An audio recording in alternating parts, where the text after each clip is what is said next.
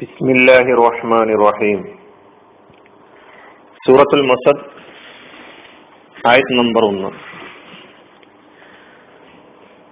تبت يدا أبي لهب وتب صدق الله العظيم അബൂലഹബിന്റെ രണ്ട് കൈകളും നശിക്കട്ടെ അവൻ നശിച്ചിരിക്കുന്നു ഇതാണ് കഴിഞ്ഞ ക്ലാസ്സിൽ നമ്മൾ അതിന്റെ അർത്ഥവും പദാനുപത അർത്ഥവും ഘടനയും ഒക്കെ പഠിക്കുകയായിരുന്നു. ഇത് ഖുർആാനിന്റെ ഒരു പ്രവചനം എന്ന നിലക്കാണ് നാം ഇതിനെ കാണേണ്ടത്. ഖുറാനിന്റെ അമാനുഷികതക്ക് മോചിതത്തിനുള്ള ഒരു തെളിവ്. ബദറിന് ശേഷം ആണ് അബൂലഹബിന് നാശം സംഭവിക്കുന്നത്. ഈ സൂറത്താകട്ടെ മക്കയിലെ ആദ്യ സന്ദർഭത്തിൽ തന്നെയാണ് അവതരിച്ചിട്ടുള്ളത്. പ്രാചീന കാലത്ത് ജാഹിലിയ കാലത്ത് അറബ് സാമൂഹികാവസ്ഥ എന്ന് പറയുന്നത് കൊള്ളയുടെയും കൊലയുടെയും സംഘട്ടനങ്ങളുടെയും വളരെ പ്രയാസപ്പെട്ട സന്ദർഭങ്ങളിലൂടെയായിരുന്നു ആ സമൂഹം കടന്ന് പോയിക്കൊണ്ടിരുന്നത്.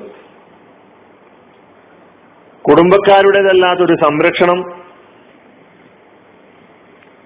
അവിടെയുള്ള ഒരാൾക്കും പ്രതീക്ഷിക്കുക സാധ്യമല്ല. അതുകൊണ്ട് തന്നെ പണ്ടേക്കും പണ്ടേ അറബികൾ കുടുംബ ബന്ധത്തിന് കുടുംബത്തിന്റെ ഭദ്രതക്ക് കുടുംബ സ്നേഹത്തിന് കുടുംബ സംരക്ഷണത്തിന് വളരെയധികം പ്രാധാന്യം നൽകിയിരുന്നു.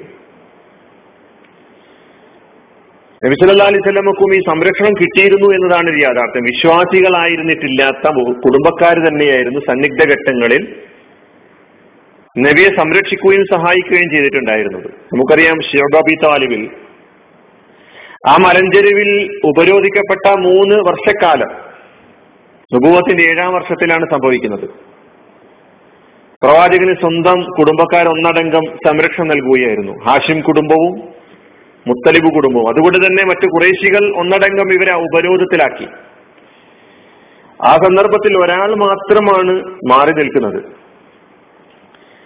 അത് നമ്മുടെ കഥാപുരുഷനായ അബൂലഹബ് അബ്ദുൽ ഉസ എന്ന അബുലഹബ്.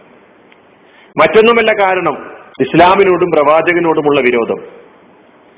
ഇത്രത്തോളം അദ്ദേഹത്തിന്റെ തലയിലും അദ്ദേഹത്തിന്റെ മനസ്സിലും സ്വാധീനിച്ചു എന്ന് പറഞ്ഞാൽ അവർ പതിവായി സ്വീകരിച്ചു പോന്നിരുന്ന സമ്പ്രദായങ്ങൾക്ക് പോലും എതിരായ നിലപാട് സ്വീകരിക്കാൻ ഈ വിരോധം കാരണമായി.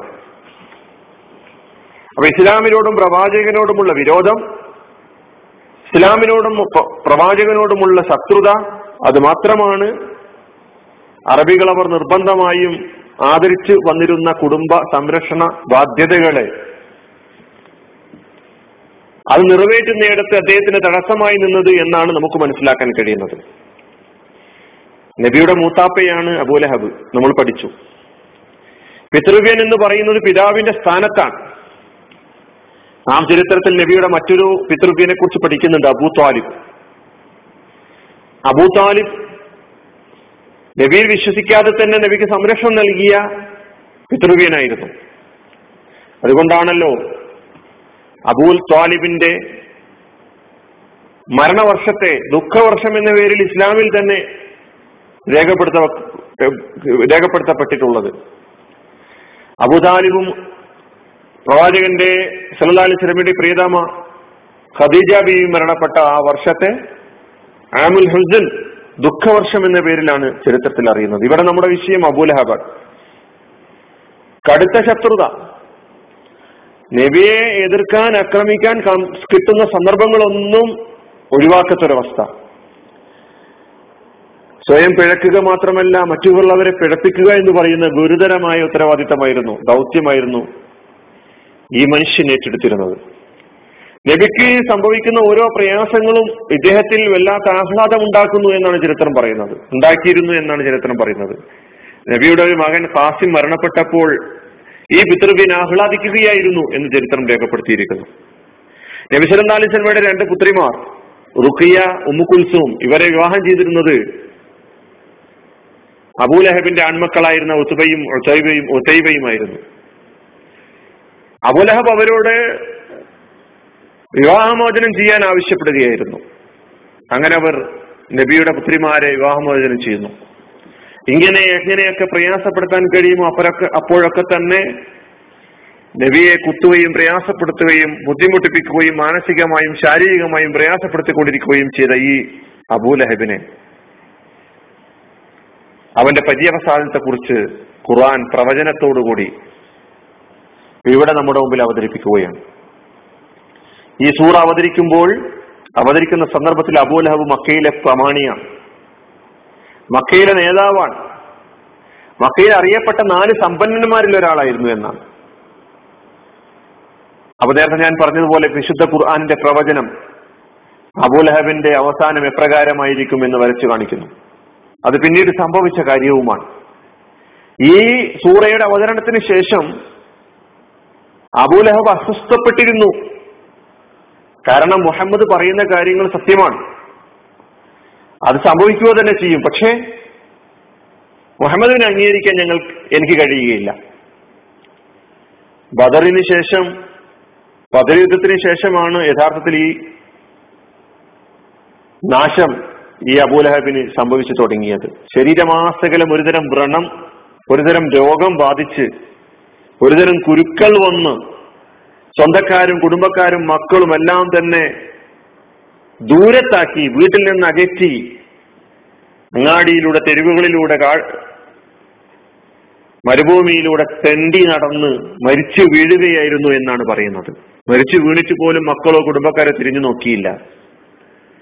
മൂന്ന് ദിവസങ്ങൾക്ക് ശേഷം ദുർഗന്ധം വമിക്കാൻ തുടങ്ങിയ സന്ദർഭത്തിൽ അഭിസീനക്കാരായ കൂലി കൂലിക്കാരെ ഏൽപ്പിച്ചുകൊണ്ട് ആ മൃതശരീരം മറമാടാൻ കുഴികുത്തി കുഴിയിലിടാൻ ഏൽപ്പിക്കുകയായിരുന്നു എന്നാണ് ചരിത്രം നമ്മുടെ മുമ്പിൽ അവതരിപ്പിക്കുന്നത്.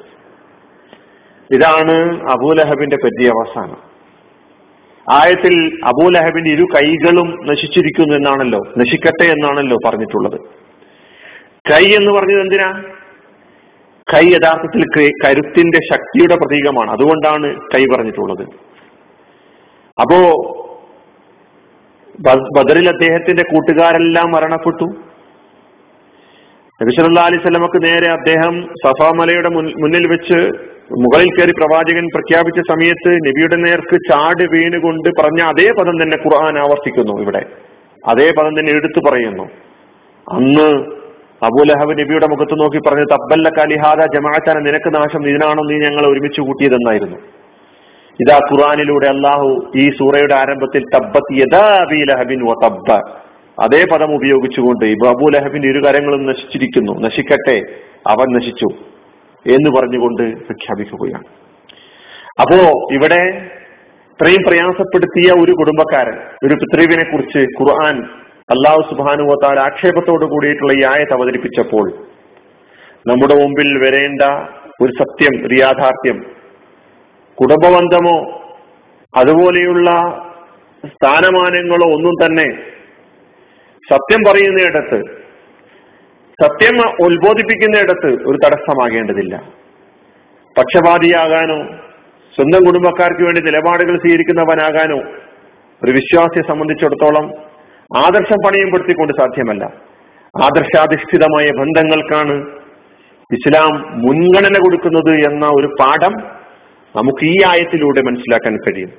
ചരിത്രത്തിലുടനീളം അബൂലഹബിനെ പോലെ തന്നെ ഒരുപാട് കിങ്കരന്മാർ ഒരുപാട് അഹങ്കാരികൾ കഴിഞ്ഞു പോയിട്ടുണ്ട്.